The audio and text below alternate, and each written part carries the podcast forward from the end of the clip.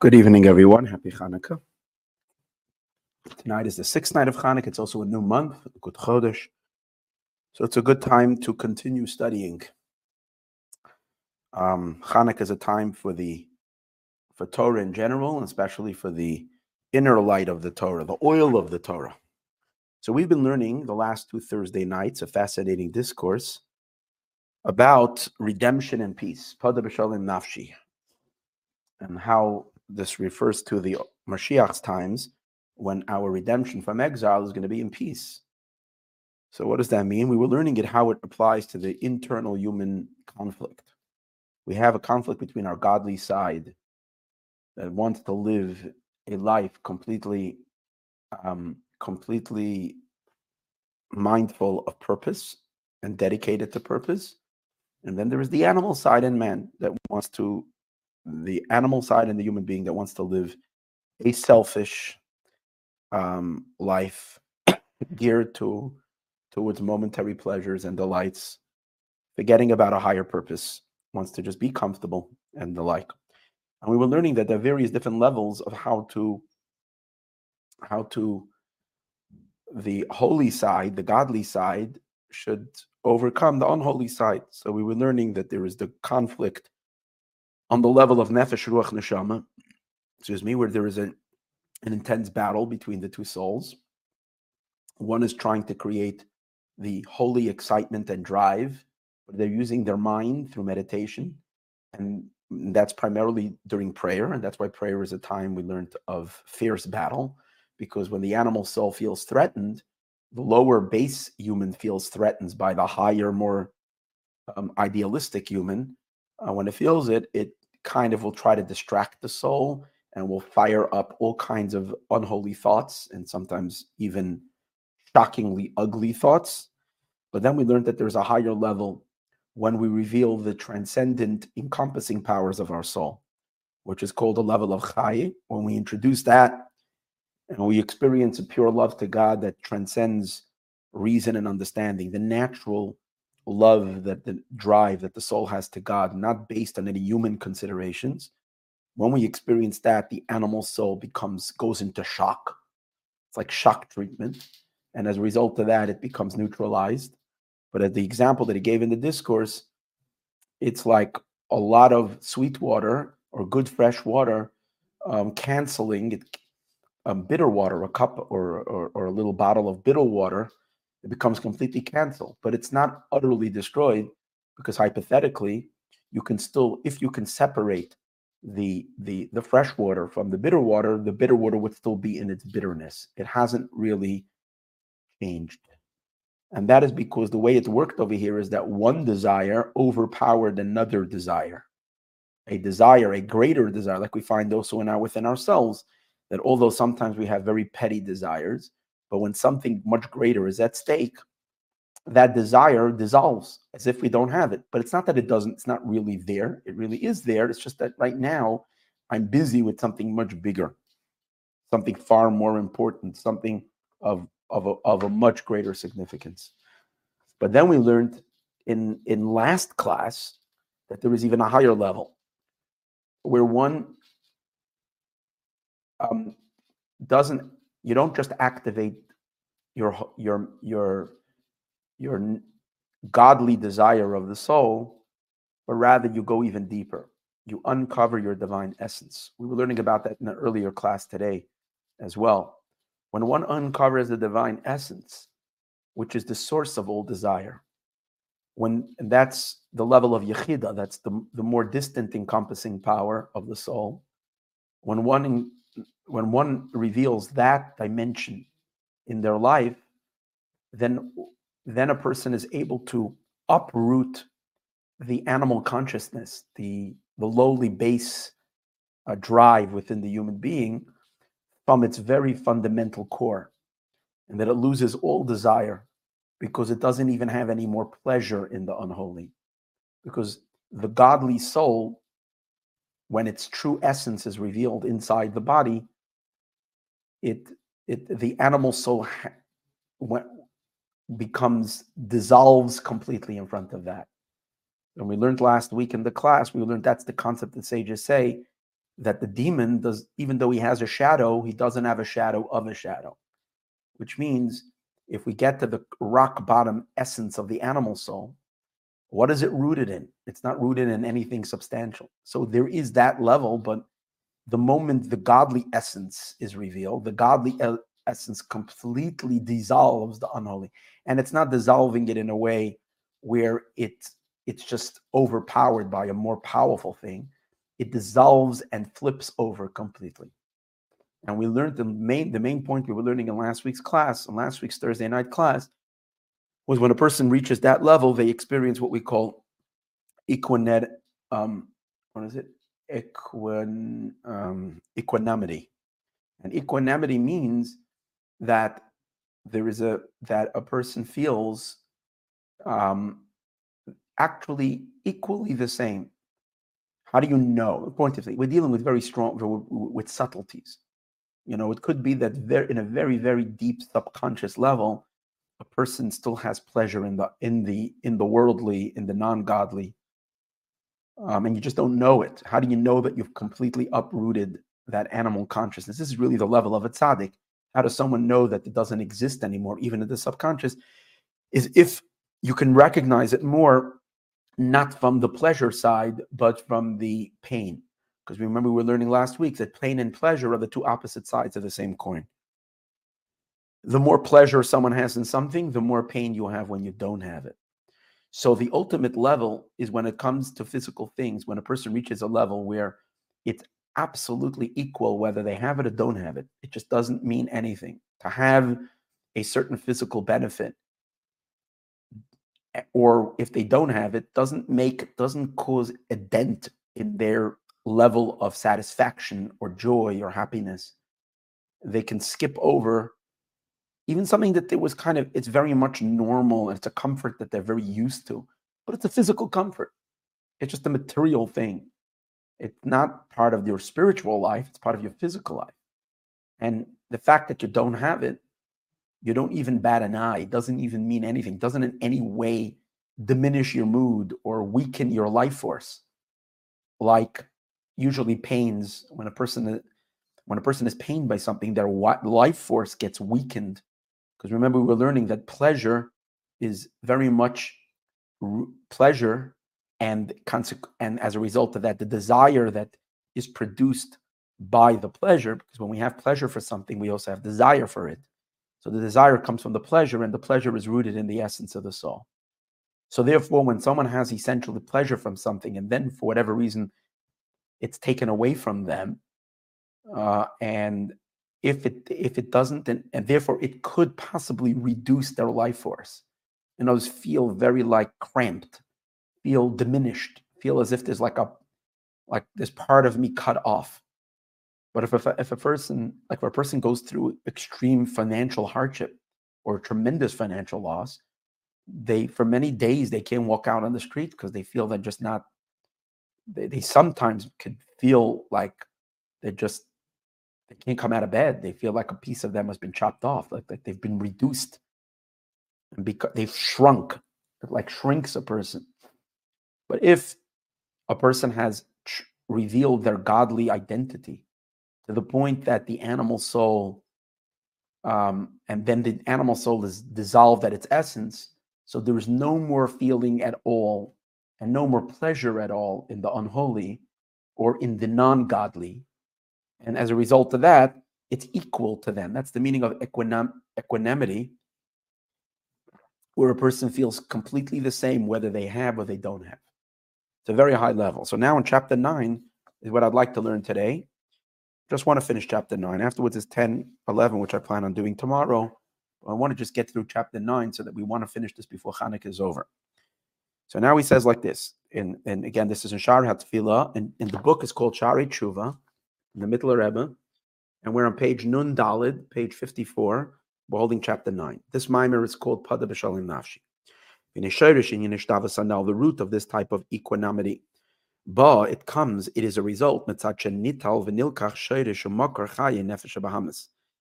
is because one has extracted, has taken away the root and the source of the life of the animal soul, meaning one has uprooted the animal consciousness to such a degree that you've you've nipped it in the root.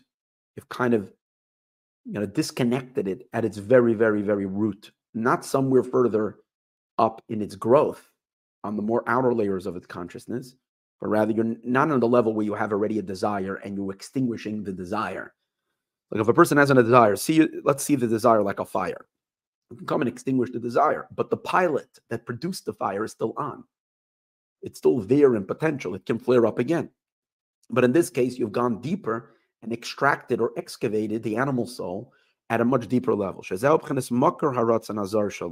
which is the source of where its foreign desire comes. He calls the a material physical desire that is not related to serving God. He calls it a foreign thought, a foreign desire. So here the person has extracted it at such a deep level. Till a person doesn't have any more, the person doesn't even have the ability to have this desire. And on the contrary, the person becomes disgusted by it because they have no more feeling for it. It kind of leaves their entire scope of life. It almost becomes lifeless, meaningless, and and just junk. Literally, it, it turns into junk. Everything that was once pleasurable, meaningful, becomes utterly insignificant and and meaningless, and therefore they become abhorred by even the thought of of having that. And therefore, the person won't have any pain at all. In which, if anybody does against the needs of their nature, of their natural body, and as a person has so, so um, settled in their godly soul into their body, that their body becomes completely dissolved in their spiritual godly soul. And all physical sensation and needs cease to exist. And therefore, if someone does something against their physical pleasure and comfort, it, it, it, it, it they don't bat an eyelash. It's nothing. And they can even be happy if they're if they, it doesn't mean that there's later we're going to learn there's a level where you don't even feel any pain. Over here, there might be a discomfort, but they feel joyous in it because they know it's coming from God and and and if anything, it's it's benefiting them spiritually. And if it's benefiting from them spiritually, because all type of physical pain ultimately purifies. So they feel the benefit of the spiritual so great that they're not even bothered at all. And they receive and accept this painful experience with great with, with perfect love. Kaniskaliala said earlier. Now the root and the source of this foreign foreign desire. This is coming from the encompassing subconscious or superconscious levels of the animal soul. Just like we said, the godly soul has five le- levels of experience, the animal soul has five levels of experience. So the encompassing aspects of the animal soul, which are the chayachida of the animal soul, that's where this this the root of the unholy desire. This this is still pre-consciousness.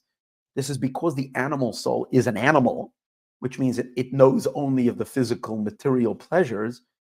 So even before it even that's what it is in essence. So it's it's it's it's uh, it's whatever will when it will stir when it will when it will you know give off steam let's let's see it that way when it will start smoking and give off some kind of a steam it will be animalistic. It will be an animalistic desire will come forth from it. So but the root of the, the desire before the desire is even here that's called the yechida of the animal soul. And hamalubeshes begufa chumri ki that is enclosed of this animal soul that is enclosed in the physical body, in the corporal body. But when that is flipped over, when when one has flipped over their their animal soul on such a deep level of consciousness, I'm sorry, on such a deep level of soul, they don't have any more a desire in the delightfulness of the material world, canal, and there's no more conflict. When you reach this level, you're past the conflict. We at most times have conflicts.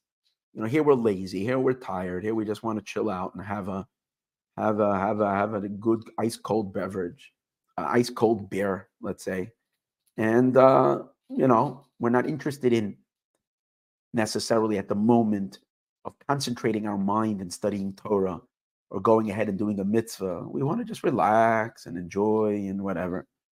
And we have conflict. That's constantly through life between the our holy drives, our godly, we feel purpose and mission, and therefore we feel we should be shouldn't be wasting our time now just sitting around there, just doing something productive. But the lazy side wants to just chill and just do nothing, or engage in something, I don't know, uh, whatever it is.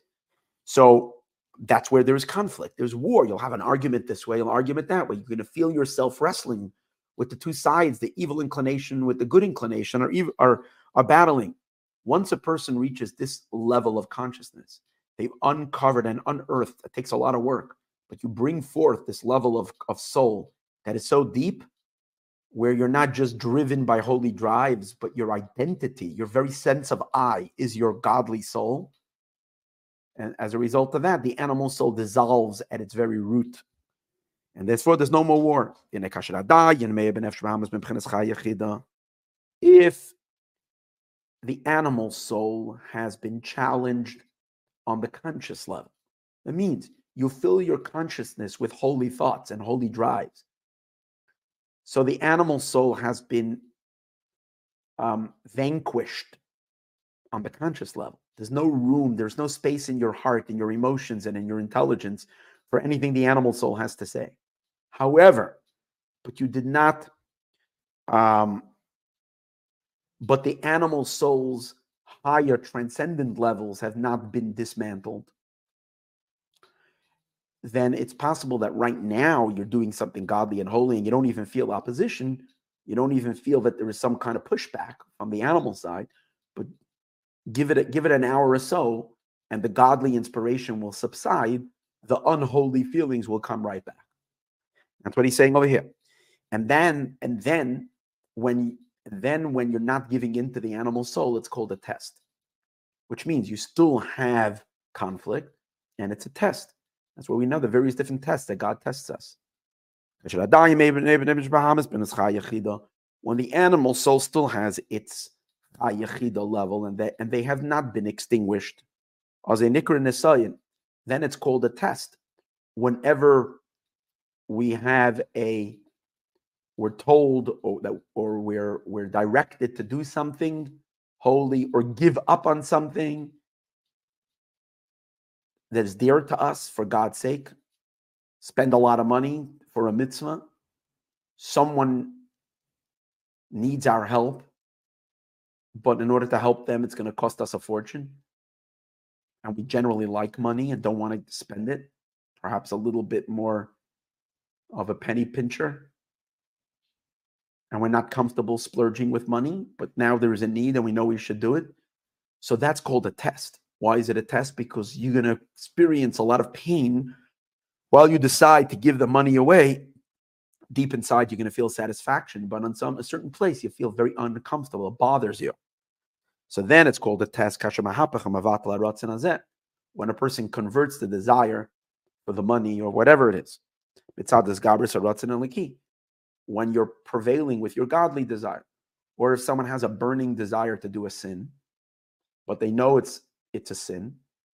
It's something that is forbidden, but it's really burning in them. It's driving them crazy. And and yet they they they withhold and they hold back because they're they they they generate within themselves a fear of God or a love of God. And say there's like like we see Joseph last week in the Torah portion, when Joseph was was being seduced by the the wife of Potiphar, and he had an intense desire to to just go ahead and do whatever he was going to do. And then you know he he overcame that desire that's called a test. And it says he was tested right? Because there was a conflict. In the classic example where it says clearly that it was a test it says god tested abraham he has a child his one and only child that he loves so dearly and god says to him offer him up to me and, and, and we're talking a case where you know god is talking to you it's not like there was a question God is talking, and if God says, you do what God said. But on the other hand, he had a natural love to his child that we can't even imagine how powerful that love was. It, so there was conflict going on in Abram's heart. He did it with with with swiftness. He did it with joy. But there was three days of enormous conflict taking place in his soul. But he pushed all these thoughts away and remained and stayed the course. But it was a test. That he should offer as a sacrifice his one and only son. And he had to do that, Kim, for the godly will. So God's will had to now cancel his own natural desire and, and love for his child. And, and similar cases, that's that comes in a manner of a test. It's like it says also in the Torah, God says, I to test you, to test what's in your heart, if you're loving God with a complete love. The mashmad implies we don't know. The test means I don't know, God says. I'm testing, I'm waiting to see. Although God knows the outcome, however, He wants us to show Him the outcome. Right? So it can go this way or that way because there are two motives inside the person's heart. It's the war, the nefesh and nefesh bahamis, where our godly self is battling with our animal self. But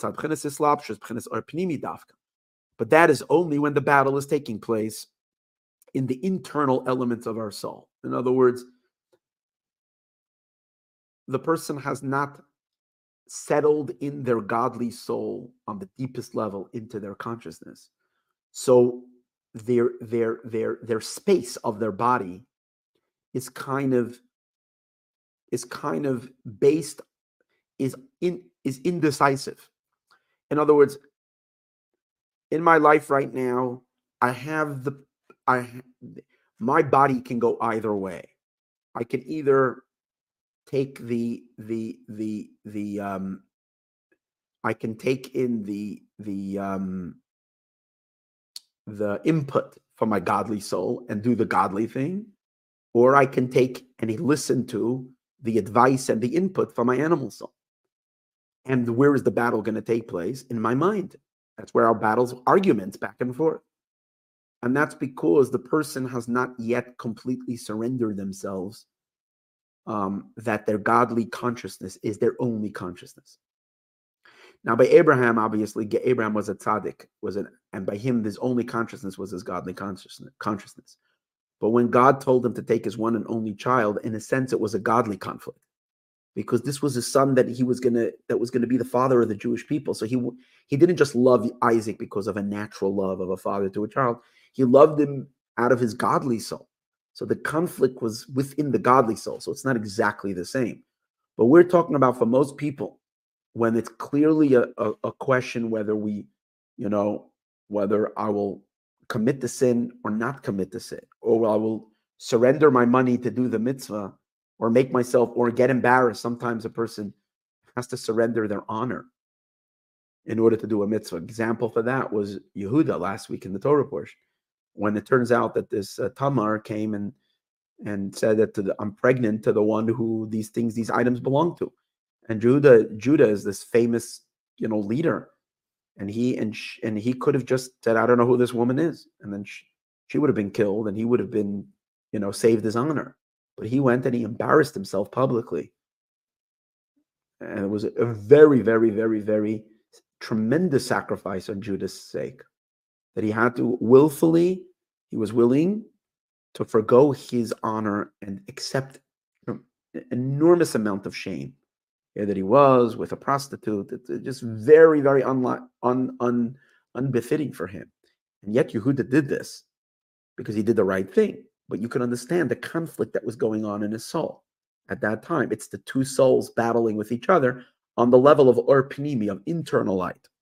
Because sometimes the animal soul takes control. But then there is a level which is beyond already tests is where it is already absolutely decisive that the godly thing is going to happen because the animal soul has no more say in this human being's life because it has been completely obliterated. by Klal, where there is no no more doubt. You don't have to bring the person to a test anymore.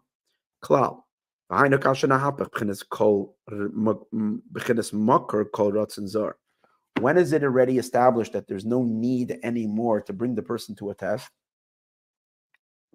That is when the source of the animal soul, the source where all the earth, earthy cravings or animal natural desires or whatever it is, whatever is producing that, the source of it has already joined the godly soul, gotten swallowed up by the godly soul.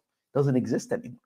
So the only motivation in this person's life is going to be God's will, nothing else. They don't have no more drive anymore. There's no possibility for anything else, for any other input to come in. They're past free choice in this sense. There's no more war. Because it, it, it is essentially become nullified. The animal soul has been converted to a different nature. It too has now a divine godly nature. Canal. And then there's no more need for a test. This is the meaning of what King David says in Tehillim in Psalms, I think chapter 22, save me from the from from a dog, my yechida, which means allow my yechida to shine, my deepest part of my soul to shine, and then I will be forever saved from the dog, meaning from the unholiness. The yechida, the, the deepest level of the godly soul, that converts the converts the essence of the animal soul. And it doesn't convert it by arguing, just by merely revealing itself, then the animal soul's the animal soul's yechida d- d- dissipates. Then it doesn't come in a manner of victory. All it requires is the revelation of the godly soul at this level, the pure godly, the pure essence of the soul, which is purely divine. And over there, there is no counter. What is the animal going to say? I, I'm rooted in what? I'm rooted in the absence of God. Once God is revealed as God, not just a motivation, a drive to God, but God Himself as the essence of the person, there's no, there's nothing that can stand against that. As stated, now he brings in the parentheses, like it says in in in Eitz Chaim, which is from the Ari. The Pchenas Keser, the Klipa, Batal Yoiser, that the Keser, the crown level of Klipa, is nullified to a greater degree because this level of Yechida is corresponds to the level of crown. You see, Nefesh, Ruach, Neshama. Nefesh corresponds to the Malchut level, to the kingship level. Ruach corresponds to the Ze'er Anpin, to the six emotions. Um, uh, Neshama corresponds to the Bina level. Chaya, the encompassing desire level, corresponds to Chachma. And Yechida corresponds to Keser. So what he's saying over Keser is the crown.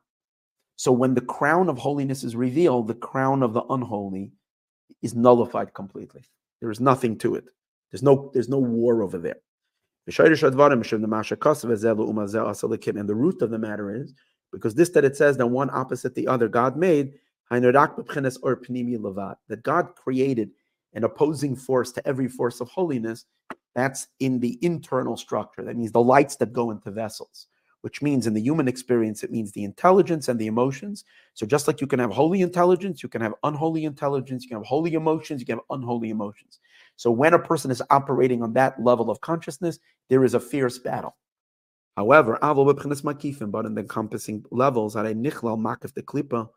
the makif, the encompassing powers of the of the klipa, of the shells, become more integrated completely into holiness more than their internal light, which as stated elsewhere at great length. It would be worth learning that source and understanding this a little better. I didn't look it up. This is called essential nullification. There is no conflict over it, there's no war. This is called complete giving yourself over of the animal soul, not the desire of the animal soul but the very animal soul has been given over to God. Kavana. The deeper meaning of this is not that you're giving up your desires, because that means that the pre-desire is still unholy and it could produce a new desire tomorrow. Uh, We're not talking about the rays of the animal soul, but on our very substance but rather the very substance and the essence, batul ma'atzmoi, is essentially nullified with an essential nullification. Legamri, which is called complete and utter nullification. V'loy bittul aratzon lavad, not only the nullification of its expression, its desire. It's not that the godly desire has overpowered another desire and canceled it. That happens when that happens, if it's the desire that's more powerful, a drive, an intense drive towards holiness that cancels the other drive, that will only be temporarily at the time of prayer. But because what's going to happen afterwards? But after prayer, it's going to re re-emerge and reassert itself. But rather, this nullification, which is at the very, very essence of the animal soul, it falls apart on its own. It's not some power dissolving it. It's when it faces the ultimate truth of God revealed in the person, it just gives off. It just completely disintegrates. And once it happens, it's dismantled kind of at a, at, at a cellular level, let's call it. It will never change. That it should change from will to will, like should fluctuate. That now it agrees to the holiness, and then tomorrow it will again, you know, be attracted to its old self. It doesn't happen that way. Alu tamid bashva. Once this occurs, a person reaches a level of you can already you can already at least in, matters of of the animal soul you can already put it, put your life into cruise control because it's not going to you don't have to worry about it anymore it will remain that way. Without any more its ability it won't change anymore. This is called activating one's yechida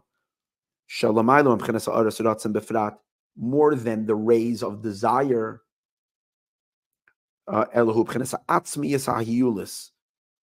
this is the essence that is still before all desire. See, a desire, even a desire to God, is already an expression. This is the substance that pre-desire, the very, the very force of life itself. And when a person taps that and reveals that, that that's my life, my life, similar to what we we're talking about today. Today we were even going deeper earlier in the class that we gave, the fifth class called Wake Up, because the Rebbe is revealing, the Rebbe is basing a lot on this, but he's revealing deeper that even higher than Yechida is the quint, is essence. But over here, for, for all for all um, practical purposes, in terms of what he's talking about over here, it's kind of the same. It's once you reach under desire to the very substance of soul itself that creates desire and uncover that and reveal that into into your body, into your into your consciousness, then God's na- then, then then you are literally no more a human being; you're a divine being in this world.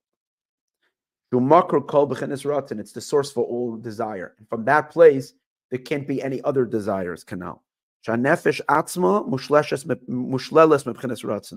Because the soul itself is beyond a will.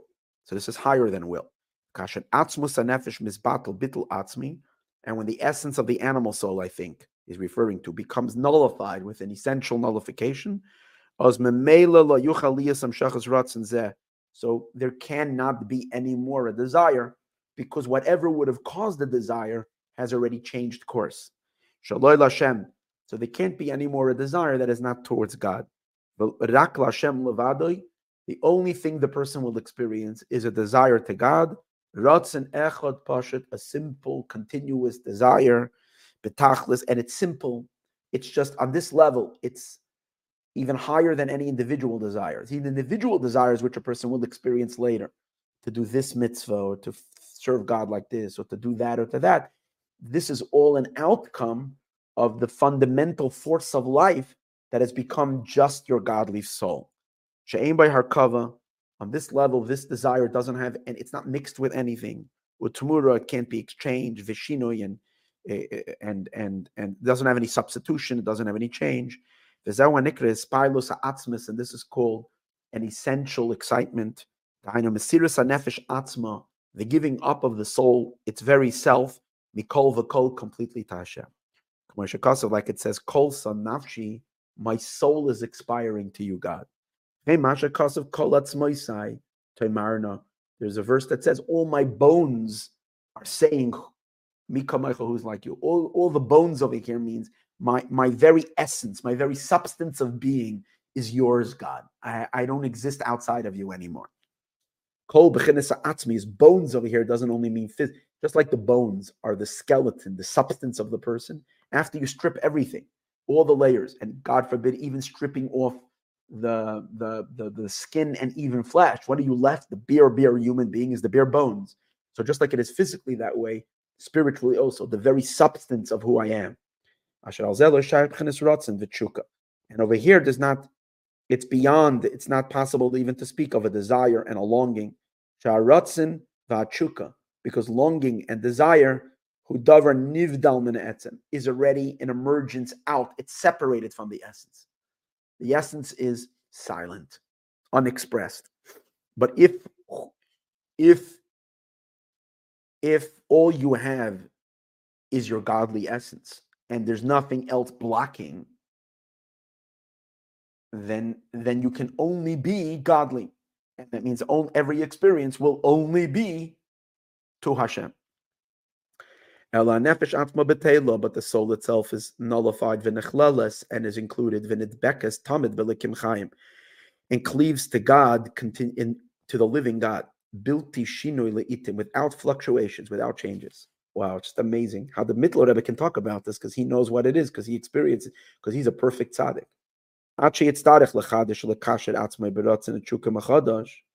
And people like this who are in this level, they don't have to create within themselves new desires. Because again, if the identity by us, by regular people, our essence is a mix of, of two souls. Deeper inside is our godly self, but it's it's it's it's camouflaged and coated with an animal. And the animal and that and sorry who is the i i'm a mix. I don't know who the i is. A little bit my godly self is my i my very self but also my animal self is my very self. So since on that level of self i'm kind of a mix. So how do i function? In which direction is my life going? Will i go to the north or will i go to the south? Which which direction am i moving? Well the question is where in which which soul will produce a stronger wind if the godly soul will produce a stronger wind, I'll move this way. If the godly, if the animal soul will produce a stronger wind, I'll be blown in the other direction. So it can go either way. So, and therefore, when you and, and therefore we're not functioning on essence, we're functioning on desire. And desire is already outside of the essence. And a desire comes and a desire doesn't last. It's like a wind blowing. Like a wind blows, blows, then it comes down. A desire comes down. So then if I even if we forget about the animal soul, even when you're following your godly soul, you're not functioning from your essence, you're functioning from the wind that the essence is blowing. As a result of that, every time you want to move yourself towards, you want to remotivate yourself, you have to create a new desire. You have to blow a new wind. But if a person opens up their consciousness to a much deeper level of essence, the essence is always the essence, it doesn't change. It's not inspiration, it's substance. It will never change. But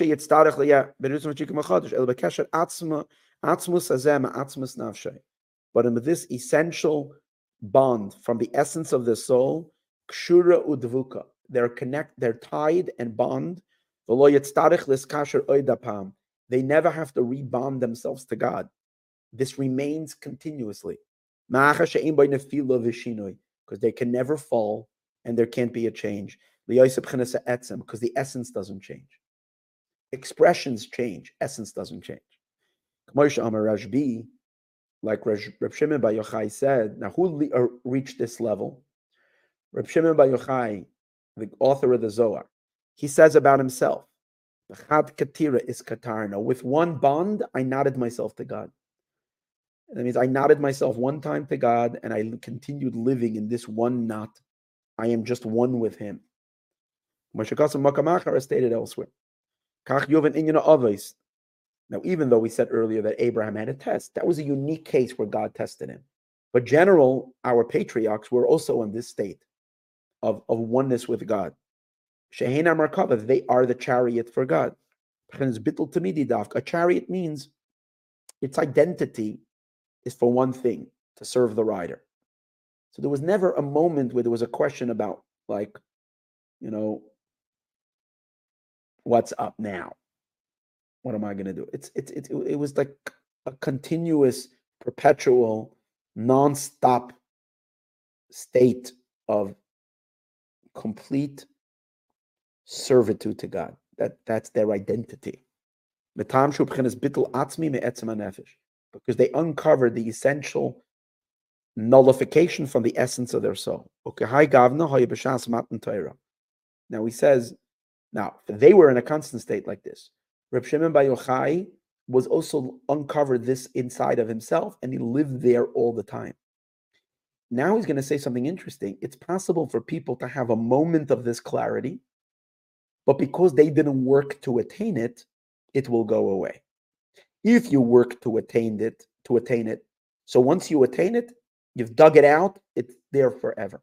If you don't work to attain it, and you're kind of blessed that from some kind of a of a there's an auspicious moment above and God blows your soul open into your consciousness, so you will experience it but once but since it's not it's not where you are at essentially it can go away and then you're back to your previous self fluctuating between the godly and the animal but when did the jewish people as a whole experience this level of of self is when they said when they said we will do and we will hear and when they said to god we will do and we will hear what does that mean no matter what you ask of, of us we will do we don't, we don't even have to hear what you're going to ask. How do you know?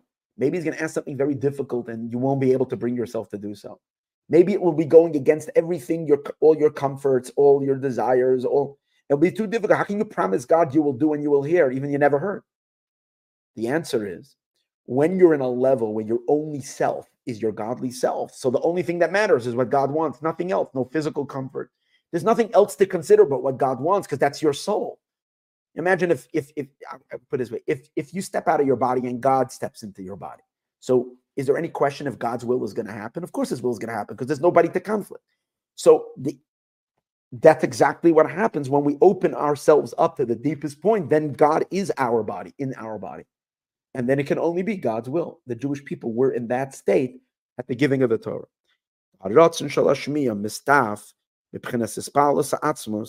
because the, the desire that will come when they hear, it's coming from the nasa, from something deeper.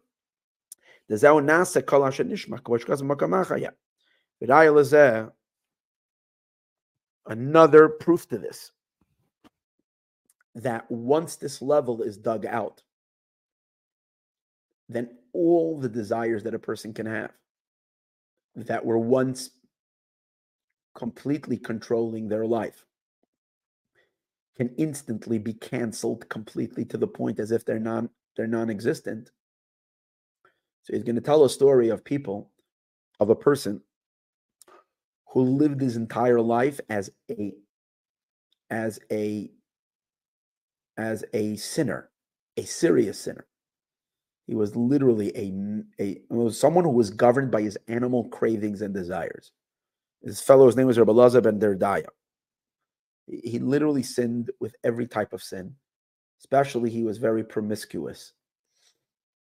And one day he was with uh, he was with a uh, with a prostitute, and she told him that you know you're you know you're finished, you're done. You're you know if there's ever a person that's gone to hell, it's you, because I know you know I know how much you know what, what you're into, and uh, you're you're you're you're finished.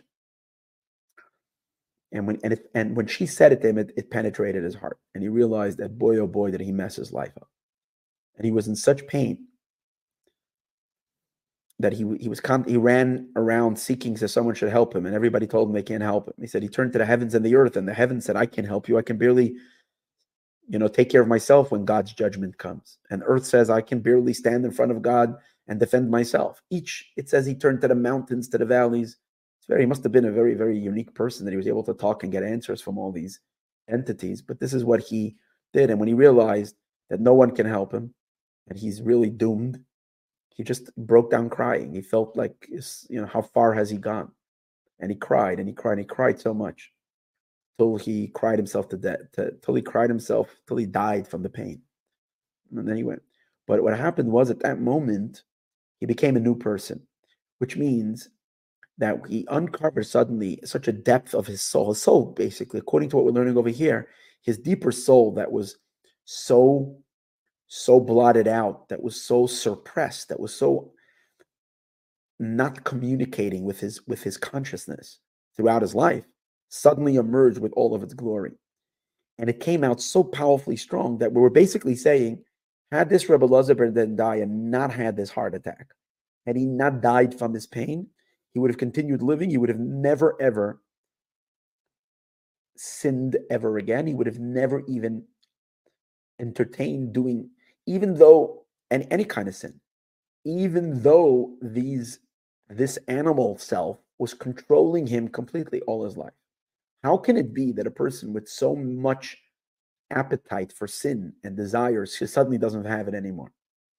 The answer is when you bust open, when you burst open, when you tear open your consciousness and and bring out the deepest core of who you are and what you are, on that level, when that emerges, your divine self, the unholy self that is the source of all those desires disintegrates and dissolves completely into the into the higher godly self. This is going to happen to all of us when Mashiach comes. And the proof to this is how all desires became become nothing. When it comes to the essence, from the Balchuva, from the penitent, like Rabbi Lazar and the Daya, And he says it's not only him Kahai Gavna B'chol Aseresim Tshuva. we find that temporarily we can have moments like this during the 10 days of repentance. The Gam Kalsha Bekalim, even people that are considered the lightheaded of the lightheaded, that it doesn't take too much seduction to get them to sin. Very quickly they can be seduced to sin. Sha'avar al Torah, the person that has transgressed the entire Torah, mispal b'tshuva shalema. But and sometimes in the 10 days of repentance, something there's a very deep awakening, and they do complete tshuva. Lifkais to cry, Baseris made tshuva during that sin, it really hurts them. What do you mean it hurts you? You're enjoying so much all these sins, you're suddenly so bothered. No, but I'm in touch with a much deeper truth in me right now. This is because the yechida, the essence boy, and that part has never taken part of the sin, because that's God. That, doesn't, that has never been part of that sinful activity. It was a deeper self. It never even got scarred and never became polluted. It never became contaminated through the impurity of the sin. It remained completely safe and and and cut and and and buried deep, deep, deep, deep, deep, but in a place that the sins haven't touched it. And their simple reason is like this because the sin doesn't come from your essence. Your essence is not interested in sinning. The sins come from a person's desires. Now, underneath that desire is the essence of the animal soul, but the essence of the animal soul is not much of a being, we said. Its main, its main power is in its desires. So the main sin comes from desire. So when a person sins based on their desires, so it, it pollutes the godly soul, but only on the on the level of the holy desires can get murky and filthy and contaminated from the unholy desire but deeper than desire doesn't get affected because the sin is not taking place on the level deeper than desire. Because all the sins come from the desire and the longing of the animal soul. When the desires of the animal soul prevail and intensify over the godly soul. But they become naught and nothing. When the essence of the godly soul comes forth, the entire animal soul becomes completely completely dethroned dis, dis, dissolved and therefore even after the person has already entrenched his or herself into all kinds of sins it's never too late that's why we never give up on a person as long as they're alive because if they're lucky and they can dig out, or circumstances have it, that shake them to their core, and their deepest self comes the lava, the deep lava, the under subconscious lava comes pouring out. And that's what's going to happen. Will lachziram will turn the person completely around. This is what causes the crying during the 10 days of repentance. And it comes without without understanding. It's like suddenly the person doesn't even know why they start weeping uncontrollably. And the person is generally not necessarily so focused on spirituality. Suddenly they, in middle of prayer, they break break down and start crying. That's because their soul, their very godliness of their soul, has popped open. Because it's the 10 days of truth. God is then, it says God comes close to everybody. So God is pulling, tugging at our at our at our deepest heart. God is pulling like a magnet. So therefore, unexpectedly, it can just come pouring out and the person has no idea where it's coming from. They just know that suddenly they feel so intensely connected to God. And the very thought that they've been doing things that are against holiness and against is giving them so much pain that it causes them to weep. And it's as it is known, there was one Bali Tshuva, there was one penitent,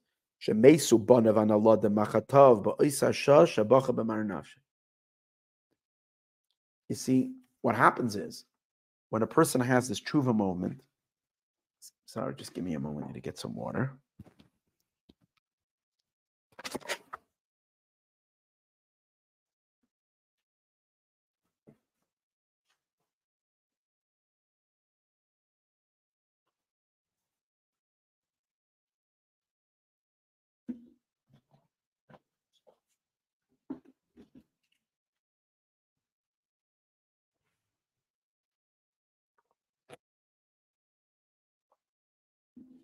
When a person when a person has this tshuva movement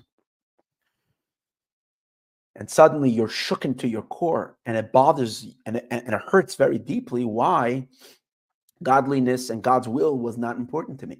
Why was it that i completely got distracted and completely allowed myself into all the into the all the foolish pleasures of the world at the expense of my godly soul so it hurts very deeply. So when the person feels that pain and weep, especially if they weep and they cry, what you're really doing is you're pulling your desire that you've had in all the unholiness, you're extracting it from those actions. And what happens is that's tshuva, it causes all these negative powers that the person created through their sin. Like we learned in the beginning of the discourse, that thoughts and all of that create entities to suddenly dissolve, to become to become null. Why? Because the soul, the energy, which was the drive that drove the sin, has now been extracted because you regret it very deeply. So you're like pulling out from all those activities. What it says is one problem. That works for every type of sin. Besides certain things that have a very physical effect in this world. So, for instance, if a person had a sinful um, relationship. They were intimate with a forbidden, with a person they weren't allowed to. And they had a child, and it resulted in a pregnancy. So if it didn't result in a pregnancy, then it remains spiritual. The physical action, but the main contamination is a spiritual one. We believe they create something very unholy in the atmosphere. So that you can you can undo. But if this woman then goes ahead and has a child, that means that the sin became concretized in a physical human being who's created from sin. Now, if you do tshuva, if you do repentance, and you pull the energy out, you can pull the energy out of a spiritual being, but the physical person that was born is still a human being and they're around and they might get married and have children and grandchildren and grandchildren. You have a whole chain of sinful people, meaning people created out of sin. That's a problem. But here he t- says a story that there was a person who had such deep remorse for such a sin. And when he was crying, crying deeply, suddenly these children, it was a story, and there were actually two children. And these two children, they suddenly died In other words, the power of his tshuva was so strong that he was able to pull the soul out, the life force out from these children that were a product of his own sin. This story over here is a story that happened with the Mittler Rebbe himself. The Mittler Rebbe had a chassid, someone who came to him, and um, he he was living with a non-Jewish woman, and he had um, for a Jew that's a very big sin, and he had children from her. And the middle Rebbe, and, he, and he, when he came to the Mittler Rebbe, he the Rebbe gave him a, a, a he, he woke up in him his soul, and he and he told him how to do tshuva, and he told him when he comes home, he should say the whole Tehillim, and then he should and he should go into the snow. He should take off all his clothing, go into the snow, and say the Tehillim in the snow, without naked in the snow. It was, and the guy was saying to him, he was crying so much, and he was outside in the snow. His the other person that was there thought he was going to die. But what happened was, as he was saying the Tehillim and he was crying and crying, he didn't even feel the the, the, the coldness. His body was getting fro- frostbitten because he was so deeply in pain from his sins and he was crying so deeply. His awakening was so deep. And suddenly he was told of an accident that happened to his child. This big hot thing fell down on him and the child was killed. And the other one, both of them died. So when he says, like it is known with a Baal Tshuva, this is a famous story that happened with one of the Hasidim of the author himself. As it is known, Baal Tshuva Echad. Shemesu Banav, that his sons, Hanailadim Mechatav, that were that were born from his sins, but Hasha at that time, Shebacha Bemar Nefesh, that he cried with the bitterness of his soul, Achanes Aleph, until he fainted. And Vigam Sheneslapshu Begufim. And even though these the sin became enclosed, these energies became enclosed in physical bodies, yet he was able to extract it because when the essence is revealed, it's the source of all desire. All the desires can be canceled by that essence. Because all the corporal desires, all these lowly, physical, earthy desires, they're only a, a an expression from the essence of the animal soul. Because we have an animal being that whose life is animalistic and therefore enjoys physical pleasure so it produces desire for physical pleasure but if a person doesn't cancel the desire but rather cancels the animal soul itself the life of the animal soul itself becomes dissolved in the life of the godly soul because one reveals the essence of life itself, of their godly soul, which causes the essence of the animal soul's substance of being to become nullified, then there's no more desire anymore. That all desires are canceled. It's as if they lose their their very source where they're plugged into. The power has been shut down. The Kash and when the essence of the animal soul ascends, oilin gam heim, these energies, all these desires are also elevated. And Immah, and they become absorbed and included in the animal soul that is now going up and joining the godly. Like sparks that go into a into a big blazing fire.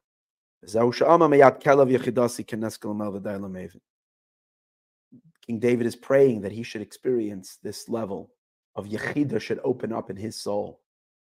And then there's no more impurity left over, not even a trace. So when a person now serves God on this level of Yechida, which is the essence, as we said earlier, then there's no more war. Because then, even after prayer, even when the person walks out into the marketplace where there is possible temptation, where there is possible stuff that might be, you know, attractive that are not the godly. Begates al mothers, even when they walk in the shadows of death. In this case, death over here means godless environments. They don't have to fear that they're going to experience negativity. Ira means I don't fear. It comes from the verse of Psalms 23. Even when I walk in the shadow of death, I don't feel fear evil. Here he's learning it not as a physical threat, but as a spiritual threat. When a person goes to places where there is a possibility for some kind of impure seduction, but we don't have to be afraid. Why? Because because evil cannot exist where God is. And since in their heart God has now fully manifested, there's nothing to fear anymore. Uksivin it says, Kihimes doineg, like like wax that melts in front of fire. You're lighting your Hanukkah candles, we light with oil, but you know, Shamus, the one that's lighting, we usually use a, a, a, candle. You can see how the wax just melts away and drips and drips in front of the fire. So once you turn on God in your soul, all the klipa, all the unholy just melts away. And this is the meaning of the perfect tzaddikim who have undressed from themselves all physical, all physical attachment. They have zero connection to physicality. Doesn't mean they don't they're not they don't they don't have a physical body, but they don't matters of the material physical don't speak to them at all. This is also the root, as we discussed earlier, of equine, equine, equanimity because the root of all foreign desire was was pulled. You pulled out the carpet from under its feet. Canal. You don't have to bring a person to a test at all. As we said earlier. The Adam Kazan, this person who mamish, this person is literally the image of God. Because all that there is is just godly soul there. There's no blockages. So the divine is fully coming through in their body people who have not reached this have a also have a divine godly image but the godly image is buried in the animal self um, that's why it says that there are tzaddikim there are certain righteous people that when they're faced by any wild beast the wild beast is terrified from them. They run away from them or they bow down to them because god created the human to be the king of the jungle the king of the animals. But when the human doesn't look like human because they're godly light is not shining their godly form, their godly image. So it's only when a person opens themselves up that their entire identity is now their soul, and every and the animal soul therefore becomes dissolved. There's no blocking anymore. So there's a pure, the godly soul is completely um, um, interfacing with their body. Because this is pure divine which is in the level of Yechida, which is higher even than the level of Chaya, because Chaya is still, you're still experiencing yourself as a creation that's loving God, driven to God. But here we're dealing deal, deeper. I'm not loving, I am Him. Because the chaya level is a makif lipnimi. It's an encompassing light to the pnimi. It's higher than our than our than our limited uh, powers, our human faculties. It's more of the soul's properties, purely so, but it's not the essence. But rather, Yechida is much deeper. The level of Yechida is attached to God continuously. And this is where the Zohar says, the Zohar wonders, how can a soul sin? That means a person who's on this level, it's a wonder, it's not possible for them to sin. But on the level of chaya, even a person who has, is driven with this mad drive to godliness, there can still be a test. Like it says by Abraham, God tested it. There still can be a possibility this way or that way, because we are operating on a level of desire. So if there can be holy desire, there can be unholy desire that can challenge us. And all of this is back into parentheses over here. And that is because because the concept of one opposite the other, chaser b'chinas yechida. The yechida is not there. B'chinas makif the makif. Remember we said that it doesn't have, the animal soul doesn't have a strong yechida. The, the encompassing to the encompassing, which is called the shadow of the shadow. And this is what it says in the Talmud in, in Tractate Mesechtes Gittin, that when you remember we discussed it in last class, you can listen to the reference over there that when you hear someone say, and the person is in a pit, please be my agent and write a divorce for my wife, you're allowed to do so as long as you can see the person. So the Talmud asks, but maybe the person is a demon. So he's when you're looking down, you're seeing a person there, but maybe it's not. So the Talmud says you see that he has a shadow. Demons don't have shadows. And then the Talmud says, but demons do have shadows. So it says, no, you saw that you saw not just a shadow, you saw the shadow of the shadow. So this deep teaching of the Talmud and demons don't have a shadow of a shadow. What that means is that the other side, the unholy, doesn't have this very lofty level of existence. Last look. It says by also by when the when the when the um, spies came to spy on the the land of Israel and they saw the powerful forces of the inhabitants that were living in the land of Israel and they came back and they gave a negative report. So Kalev and Yeshua, the two the two spies that did not did not sin, they said we don't have to be anything, we don't have to be afraid of these of these powers. Their shadow was removed from them. What does that mean? They're, they're not plugged into anything real. See, when a person is plugged in on this level of life, that's real. They're not plugged in. There's no shadow there. There's no. This is this level. Um, then they, are like animals. They're no more the human, the the the the the, the image of God that's supposed to be on a human. And being that the Jewish people did have their image of God, so they knew that the that the seven nations that were living in across the Jordan River on the other side are going to scatter before them. And a human can run after animals. That's why one can chase a thousand. Abnormally. Hashem should help that the IDF should, uh, God should activate this level of, of, of, of self, the godly self in the IDF, like the, the story of the Maccabees. And they should, and the Hamas definitely don't have this level of soul revealed in them. So they're like animals, let them run and be scattered. And this is also the reason why the substance of the animal soul flips over, levatul atzmi becomes completely nullified. Because the, the, the, in the yachid of the godly, because the godly soul is human, the animal soul is animal, and animal completely surrenders in front of the human. So when you open yourself up to the true human inside of human over here means the godly, then and therefore the root of life of every the energy that motivates all negative desire has been swept away from under its feet. There's no more desire there because there's no more animal soul there left anymore.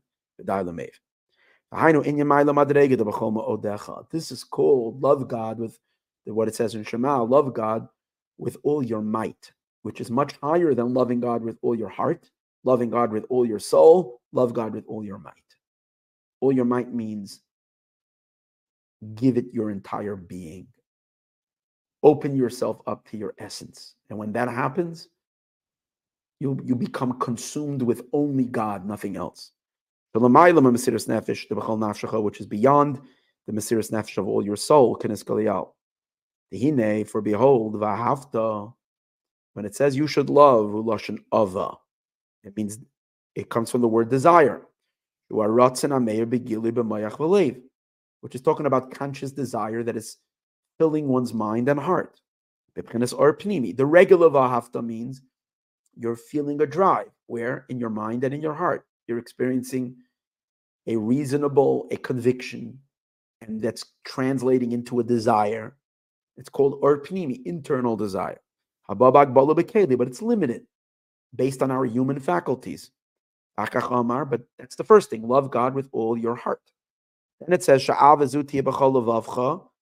all your heart, with all your soul. With all your heart means with both your inclinations. Subdue the animal soul. Canal. And even get it to agree to the godly soul based on an argument, but it's very temporary. Open up yourself to even a, a higher level.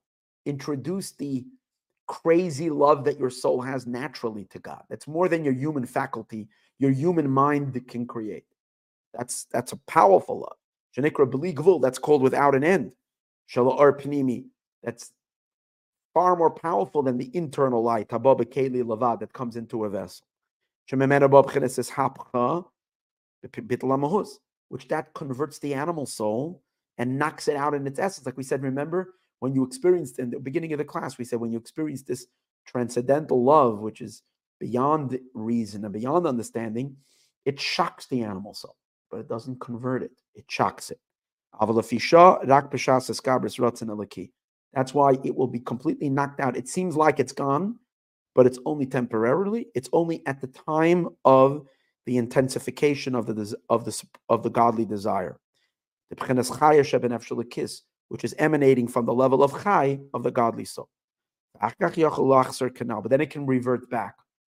The, the unholy desires can return. This is called war and victory, or a test canal, because there is a back and a forth.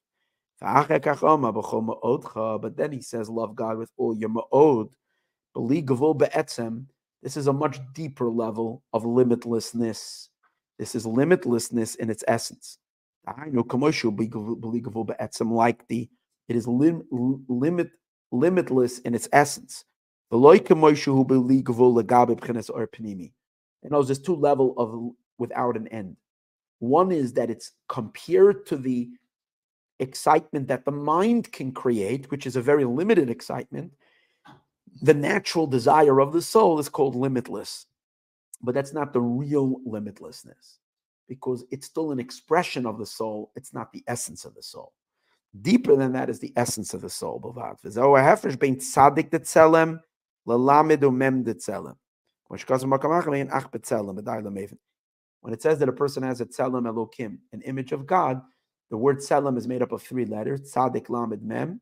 So tzadik is the indwelling powers, the the the neshama, nefesh ruach neshama, which is the powers of reason and understanding. It's the limited part of the soul, and the lamed and the mem are the two encompassing powers. Lamed is the is the encompassing lower power, and the mem is the higher power. And this is the yechida. Er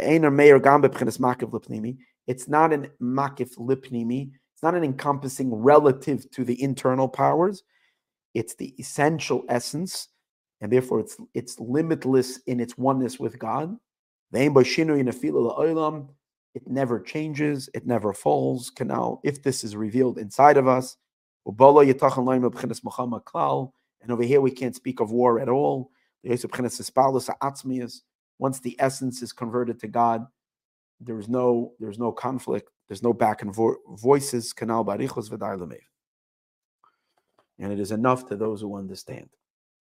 We finished chapter 9, Baruch Hashem. And then we are going to still finish in next class 11, 10, 11, and 12. is not too long. It's one, two pages. The next class will probably be two hours. We'll finish it. Bezrat Hashem, and we will have made a siyum on this amazing discourse. Thank you for joining. Let us have a really happy Hanukkah.